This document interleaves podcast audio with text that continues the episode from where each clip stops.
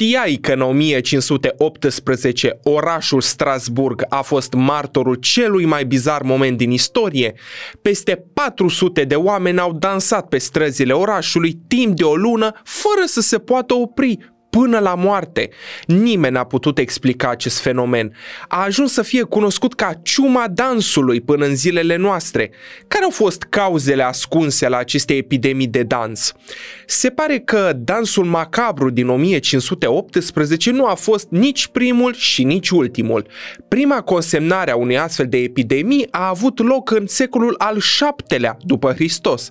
O cronică din anul 1021 spune cum 12 țărani din Germania de astăzi ar fi dansat cu lunile în jurul unei biserici după ce au fost blestemați de preot să se lamenteze pentru un an întreg pentru întreruperea slujbei de Crăciun.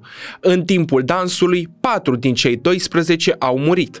În 1278 în Utrecht, un grup de 200 de persoane au dansat pe podul care trecea un râu, cauzând prăbușirea lui și moartea multora dintre acei dansatori.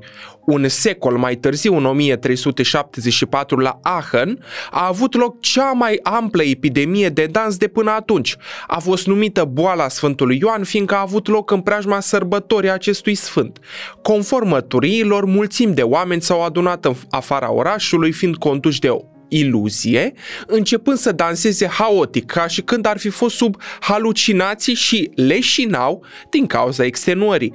Epidemiile s-au extins în afara spațiului german, în Franța, Luxemburg, Olanda și Belgia. Unii au încercat să-i oprească, dar dansatorii deveneau violenți cu acele persoane dar poate cea mai bizară epidemie de dans din istorie a avut loc în iulie 1518.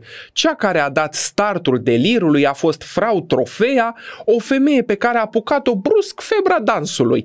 A ieșit din casă în pași de dans pe străzile Strasburgului. Nu dansa pe muzică, era incapabilă să se controleze, Frau Trofea dansând timp de o săptămână fără oprire. După aproximativ o săptămână, alți 30 de oameni au început să danseze. Într-o lună, numărul a crescut la circa 400 de persoane, majoritatea femei. În final, a început să se moară pe capete. Unii făceau infarct, iar alții mureau de la epuizare povestea nu este rodul imaginației, ci a fost consemnată în documente, gravuri, ilustrații și cronici.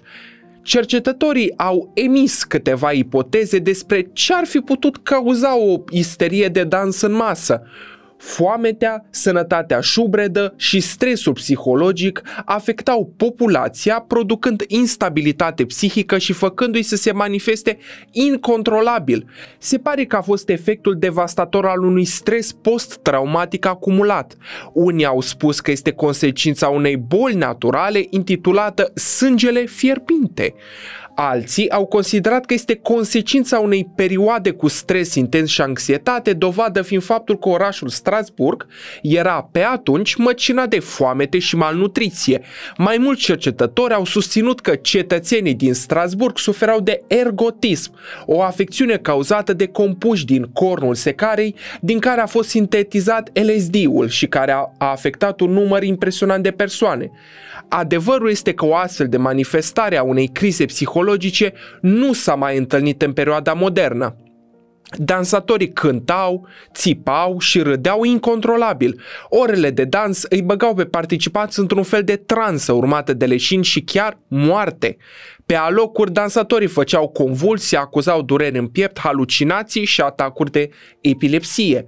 Dansurile au fost condamnate de biserică din cauza faptului că participanții renunțau deseori la haine, făceau gesturi obscene și desfășurau acte sexuale în timpul dansului. Erau intoleranți la culoarea roșie și aveau o plăcere dusă la extrem să-și lovească picioarele. Gravurile ni prezintă pe acești dansatori cu haine ciudate, viu colorate și având bastoane din lemn. Formau hore, ținându-se de mână și păreau că și-a pierdut, și-au pierdut total controlul și simțurile. Dansau continuu fără să le pese de nimic, ore întregi, într-un soi de delir sălbatic. Se opreau doar când se prăbușeau din cauza epuizării, nota Carl Hecker, un reputat medic din secolul al XIX-lea. Mania dansului pare să fi dispărut pe la mijlocul secolului al XVII-lea. Acesta a fost episodul nostru de astăzi. Te aștept lunea viitoare la un nou episod al podcastului nostru. Pe curând! Zunivers Podcasts